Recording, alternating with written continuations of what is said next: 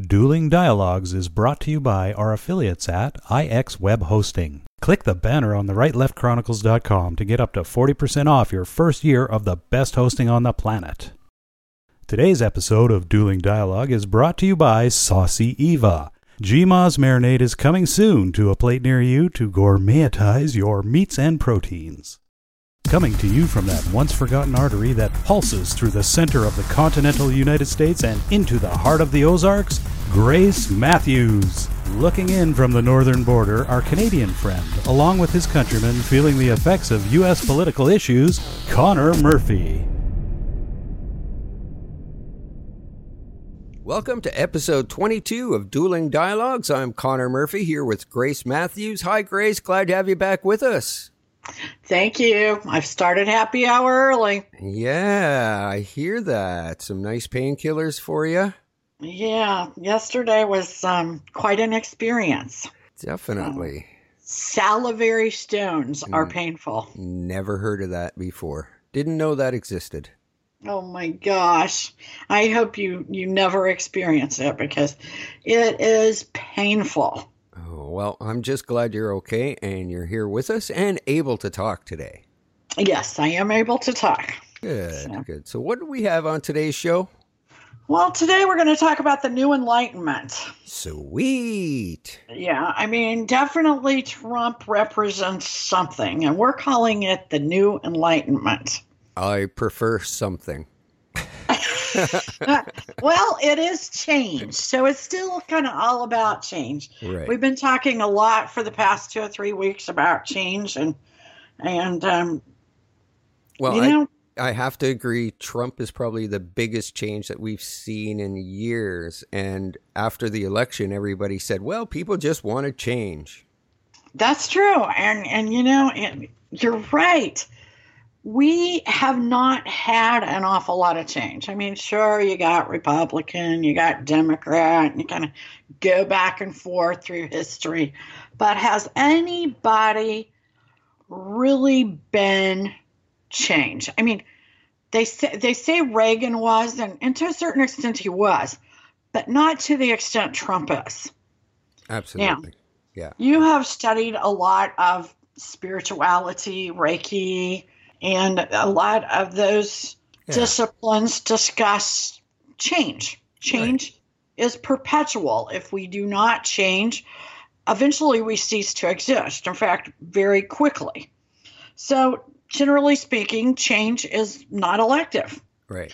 And regardless of whether you participate in change or not, change is going to happen to you. Absolutely. It happens no matter what you do. And it kind of goes hand in hand with that idea that actually drives me crazy. I live in the Midwest, and one of the things that really bothers me around here is that sometimes people just don't want to make a decision. But they don't understand that when you don't make a decision, you're making a decision. to not I, make I mean, a decision. Yeah. yeah, I mean, it really is so so counterproductive because if you really want to control something, then you have to do it. Passively not doing something, like we said, is still making a decision, but it's losing control. Yeah. Which is the very thing that scares us most. I'm sure right now, somewhere out there in podcast land, there is a guy sitting in that fancy chair in the front of a woman's shop waiting for his wife to make a decision. Correct. Correct. I, you know, there is no doubt about it. You know, but that's why nowadays they have a lot of little pubs in the malls. Great idea. That's for not, men with indecisive women. Yeah, not here yet. But uh, I guess some yeah. of them do have pubs, but uh, I just yeah. tend to try and stay right the hell away from the mall. Yeah, yeah I'm not much on the mall either. And actually, you know, malls are suffering a bit as people buy more and more online. Yeah, absolutely. But we are di- digressing. yeah, yeah, we are. But it's all part of change. Well, it's all part of Friday. Yeah. And, uh, you know, as citizens, our role in the cycle of change is up to us. Absolutely. You know, I mean, except outside of natural disaster, which we've had plenty of, we get to pretty much decide. People that don't want to consume news and learn about events happening in the world are wishful pacifists. I, I kind of don't understand how you can live your life, make decisions, good decisions, and not be familiar with the news. We all know those people. You know, when you go out to dinner or you're having a drink and you say, Well, what about, you know, whatever it was you heard on the news today? And they go, I don't listen to news. Been there. And isn't that an odd, awkward feeling? It is. It's like, do you breathe? Yeah, I, I, I mean, absolutely cannot I, even imagine what's going through their heads.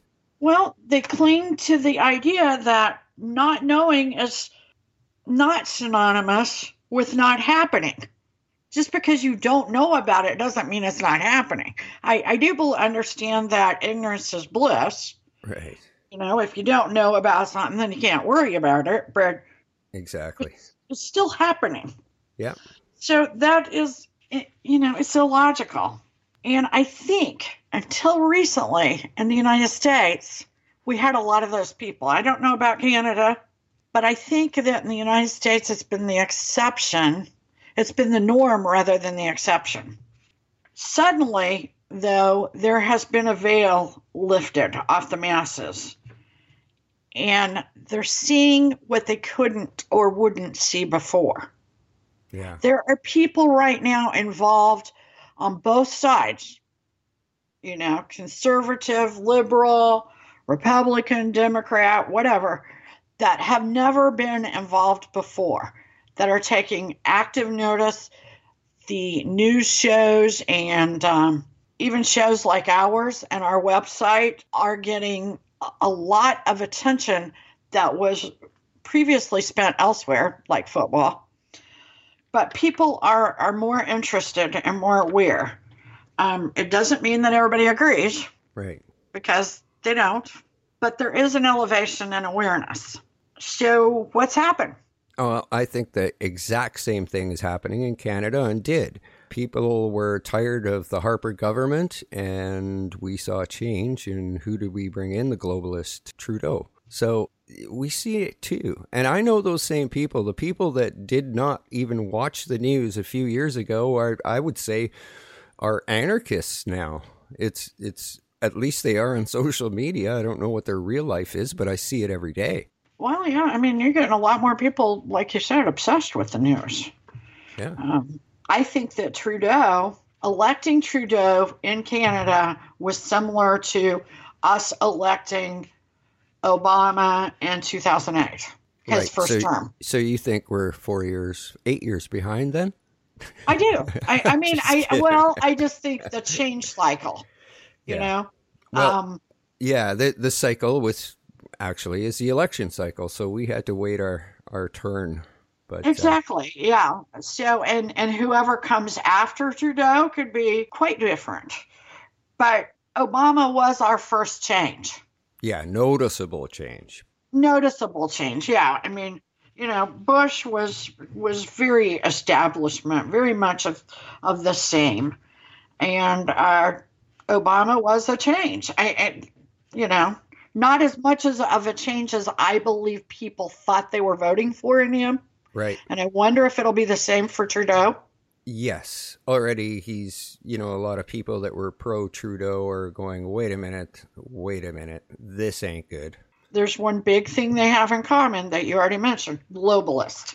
Yes. And both of them are very ardent globalists. Absolutely. I'm not sure what I'd rather have right now. I'm more confused than anything. Oh, I know. Well, and you know, we we we can't really see into the future. We can only project. Or we can stop happen. watching the news. Yeah, and just let the news happen to us. Yeah. Just join the sheeple. Yeah. You know, the other day we discussed George Lakoff.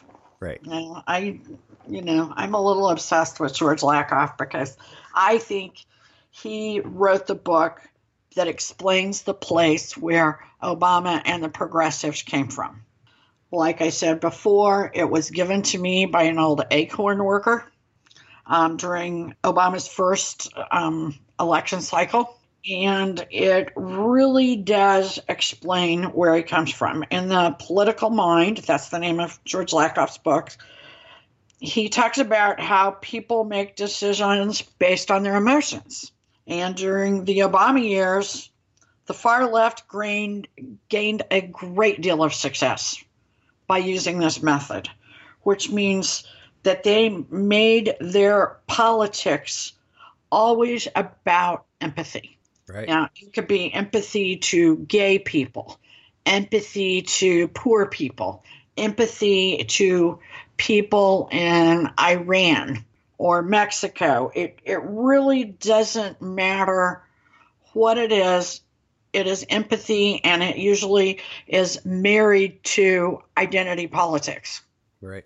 Uh, because what is more empathetic and attention getting than drawing something back to a group of people?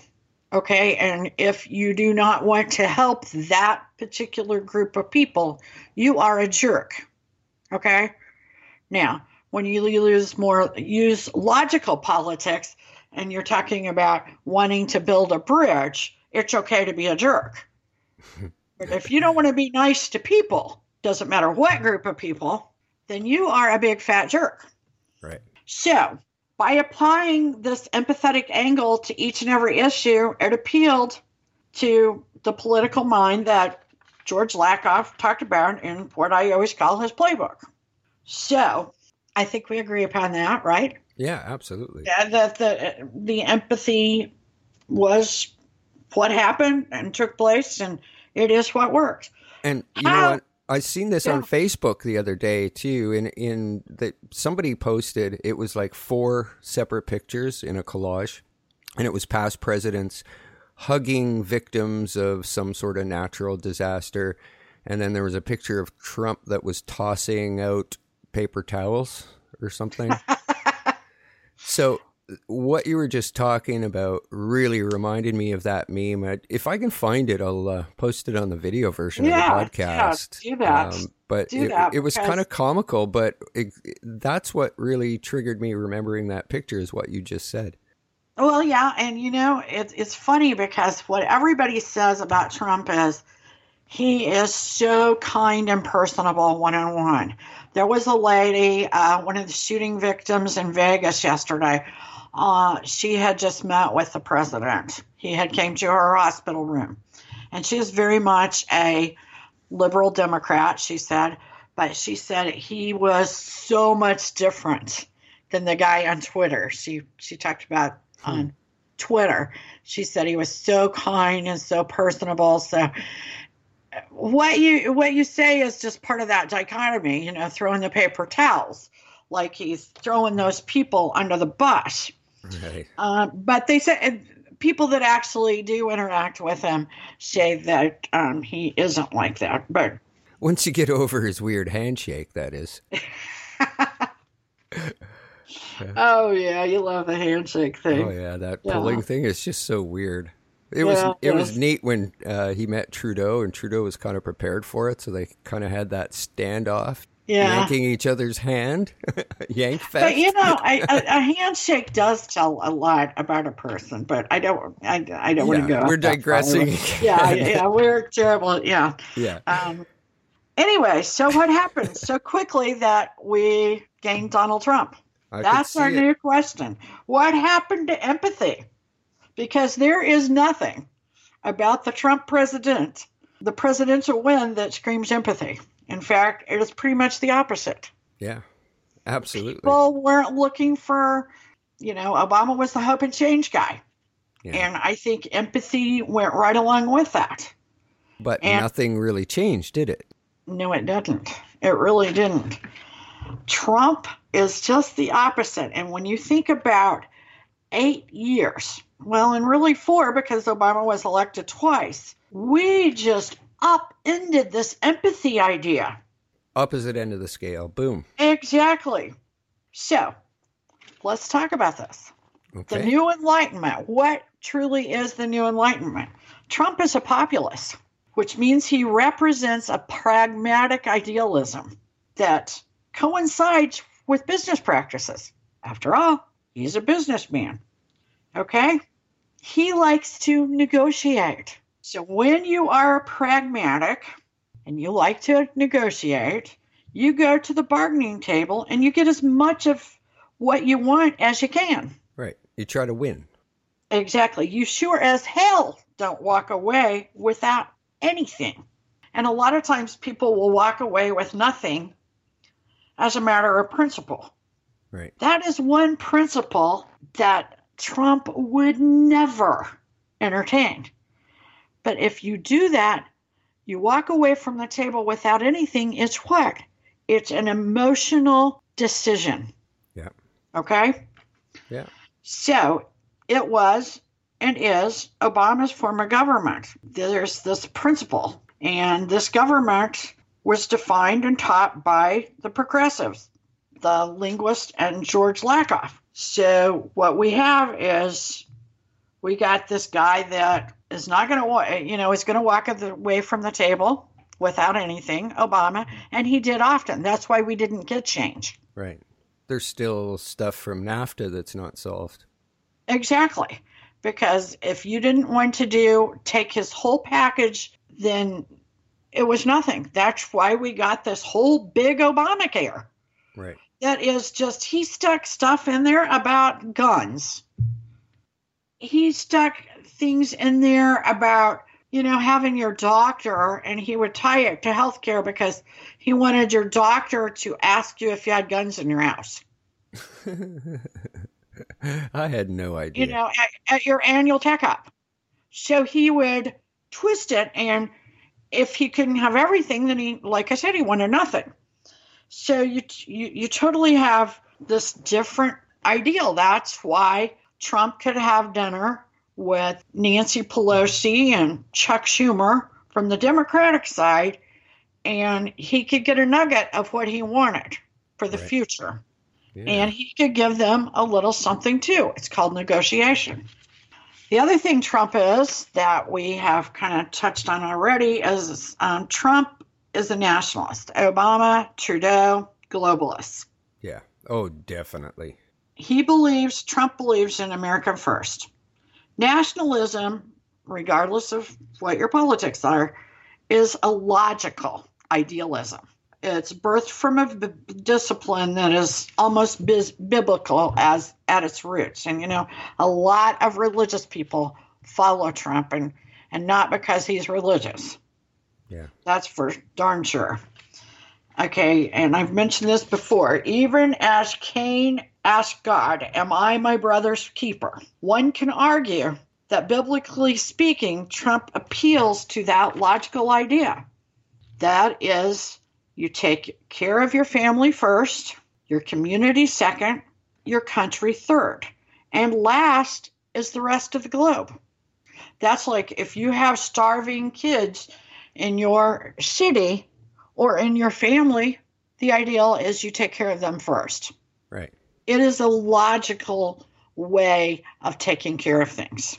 Where an empathetic role is you run to the place that is, by somebody's definition, the worst. Yeah. Well, I think we are actually moving towards the new world order because, and what has caused that is the technology that we do have today. It's global. I can talk to friends in Australia and the UK in, in seconds. They're basically in my living room with me with my laptop, you know? So That's we, true. we reach so much further than we ever did before. But we were going there with Obama. Right. With Trump, we're not. And, you know, he's ticked off the rest of the world.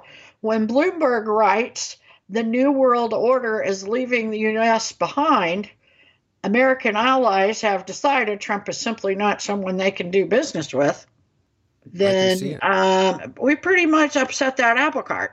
yeah, and, I- and, like I, I can said- see that happening. And he cares about the globe, but it's not first on his list. First on his list is you take care of, you know, your your family, your country, your community. You know, it's kind of um, like we were talking about with Puerto Rico the other day. Right. You know, Puerto Rico with Trump is going to be taken care of. but that's going to be behind Houston uh, or, and the Texas area and Florida because that's the community. That's mm-hmm. his spot. Obama, in the same situation, would have probably given Puerto Rico more. And he probably would have justified it by the fact that they are poor, a poor community. I, I would see that. I, I agree with that for sure. Yeah, there's definitely some big differences in the politics of yesterday to what we're facing right now. You know? Oh yeah, and it's just it's very short. We we talked about it actually before the Allies pulling out, like with their missile defense over North Korea. The Canadians decided that we're not going to go in with you guys on the missile defense system for North America. So that started to happen a long time ago where the Allies were pulling out. So yeah, I see it. It happening. does. It, it, yeah, it, it is. And so um, where it will end and how long will you know the Trump idealism maintain, we we don't know. Trump is also drain the swamp. That's Trump's mantra, you know, and this really means no more of the old shadow government. Yeah. Um, that thrives on political blackmail that has good old boys calling the shots in the background. Right. Um, these people are resistant to change. The swamp is resistant to change. They, again, are the guys much like Obama. And, and, and in some ways, Obama was like the establishment yeah. in the way he, his mechanics, the way he did things. But these are guys that will go to the table and they'll stalemate if they don't get everything they want. Right. Which we see happening. Yeah. Trump is the anti establishment, anti swamp, anti power broker, anti empathetic approach. And with that approach, a new kind of voter emerged. And it's not typical Republican, it's not typical Democrat for sure. I agree. It that, is a populist. It is a lot of blue collar Democrats it is a, a lot of Republicans, middle class and lower class Republicans. Um, some of the upper crust, they don't like it because they don't like change. Yeah.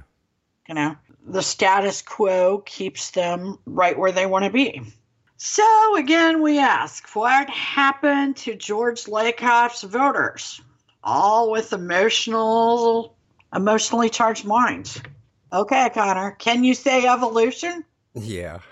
Yeah. That is, sure. if you were on the right, you would mm. say that. Yeah. Um, can you say regression? bite if you recite on the left. Now, yeah. that's not to say they're not still emotional people out there. And as we talk about Obama's army and his particular shadow government, these are still people that are are are reacting and to that empathy. Right. So I'm not saying they're all gone or that because they do not use logic that they're somehow lesser. I'm not saying that. I'm just saying these are this is what is going on. Right. This is the facts. So certainly um, both have taken place in history. We have certainly evolved, and at times we have certainly regressed. That's why we can't remember why and how we built the pyramids. Hmm. So, you know, who knows what happened, you know? So we we do regress, but it all happens so quickly. I mean, when yeah. you take the span of our lifetime, things have happened quickly. You know, you and I are about the same age. We've seen microwaves come about and Yeah. Cell phones go from bricks to these slim little things we put in our pocket and we can send somebody to the moon with a cell phone. Exactly. could have. So it's happened really fast. And in the past, I don't know, five, ten years since the internet has really begun to establish itself, it was, it's certainly been a part of technology that's boomed for more than 20 years. Right. But in the past five or 10 years, you've seen Google, Facebook, Twitter. These things all really change our culture. Yeah, change our way of thinking. Exactly. So my thought is is technology rewiring our brains? Huh.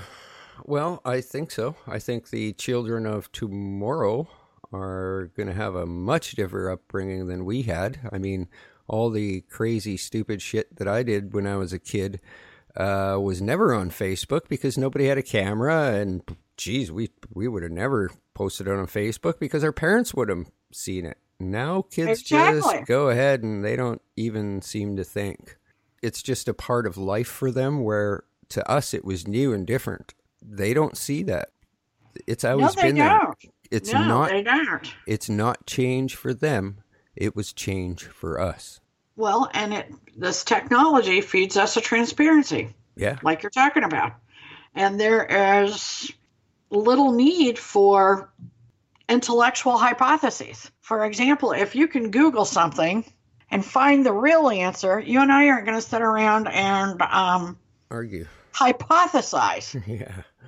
about why I've got a lump on the side of my face, you know, or what it really means when they say you have, you know, stones in your saliva glands. We can, I can walk over to the computer. The, the doctor really didn't even have to tell me that much.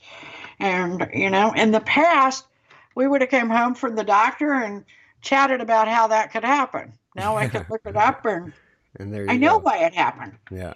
But there we we don't have to project as much. We we can know. So there is this transparency. And on top of that empathy really is being replaced by google. By data and logic, exactly. Change is happening and has happened. yeah if i want to tell you something i can google it and and forward it to you in an email and we don't have to waste our time talking Yeah. I kind of miss talking, and um, but our kids, you know, it's like I was telling you the other day. I have, you know, a camera on my front doorstep. I know when my 21 year old son comes and goes. Well, bless his heart. I wouldn't have wanted my parents to have video every time I come and went out the door. Yeah. Oh, geez, that's a bad thought. Yeah. Well, and but on the other hand, that's back when people dated and the guy would drive the girl home, and I wouldn't want my parents seeing that. yeah, exactly. Now they don't. Now they don't even do that part. You know, they don't really go on dates, and the guy brings the girl home. They meet someplace and hang out. Netflix and chill. Yeah. So, you know, There's change right there for you. yeah, there is change. You know, so it's no wonder that we've evolved so quickly out of an emotional state characteristic of the old enlightenment and into a logical based new enlightenment. The real question is which is preferable for a nation, emotion or logic? I'm right down the middle with that one. A you know, little I, of both. I, I, yeah, and and I think that lots of things are better in the middle. But you know, this is change is good. You know, there's an article by Annie Alexander, and she goes, just going to go through them really quickly. 10 good reasons why we should love change. Because of personal growth, flexibility. It encourages us to be adaptable. Improvements. We can't improve if we don't change. It helps us reevaluate our life values, you know, which is a good idea Yeah. because our our first ones aren't always the best, you know, our first deals. It, it is a snowball effect, kind of like you're talking about, you know, when you do something well or one part of your life goes well, then it, all seems to follow. You know, kind of like the Midas touch. It also gives us strength. We progress. It also offers us opportunities. Opens new- new doors. Yeah. Exactly, new beginnings. It eliminates perpetual routine like the Groundhog Day. And it does remind me of Einstein's famous uh, theory insanity is doing the same thing over, Over and, and over again and expecting different results. And my brain goes straight to The Simpsons, where Homer i keeps touching the donut that's electrified. I haven't seen that. Yeah, that's pretty much uh, it right there. So we, I definitely agree. This this change is is a good thing, but I think that emotion or logic, on or off, black or white, it's not really like that. There, it's more complex, and I think we got to be more down the center, a little bit of emotion, and take that into consideration with the logic. You know, I kind of agree with you. Wow. And because Obama and Trump are truly polar opposites. Absolutely. I, I don't think that's altogether bad, and we Trump certainly hasn't been in office long enough for us to draw a conclusion about what, if anything, he's going to get done. But I, I tend to gravitate a little bit towards the center, so it's it's it's interesting. Well, they say to have a good life, you must have balance. That's right. And what is balance? Just what we were talking about just now. So we agree. We agree. And uh, we don't always agree. Nope. But life's a journey and we're all in this together. So thanks for listening. Godspeed, Connor, and Godspeed to all of our friends out there. Godspeed. Thanks for listening and welcome back, Grace. Thank you. Dueling Dialogues is brought to you by our affiliates at IX Web Hosting. Click the banner on the rightleftchronicles.com to get up to 40% off your first year of the best hosting on the planet. Today's episode of Dueling Dialogue is brought to you by Saucy Eva. GMA's marinade is coming soon to a plate near you to gourmetize your meats and proteins.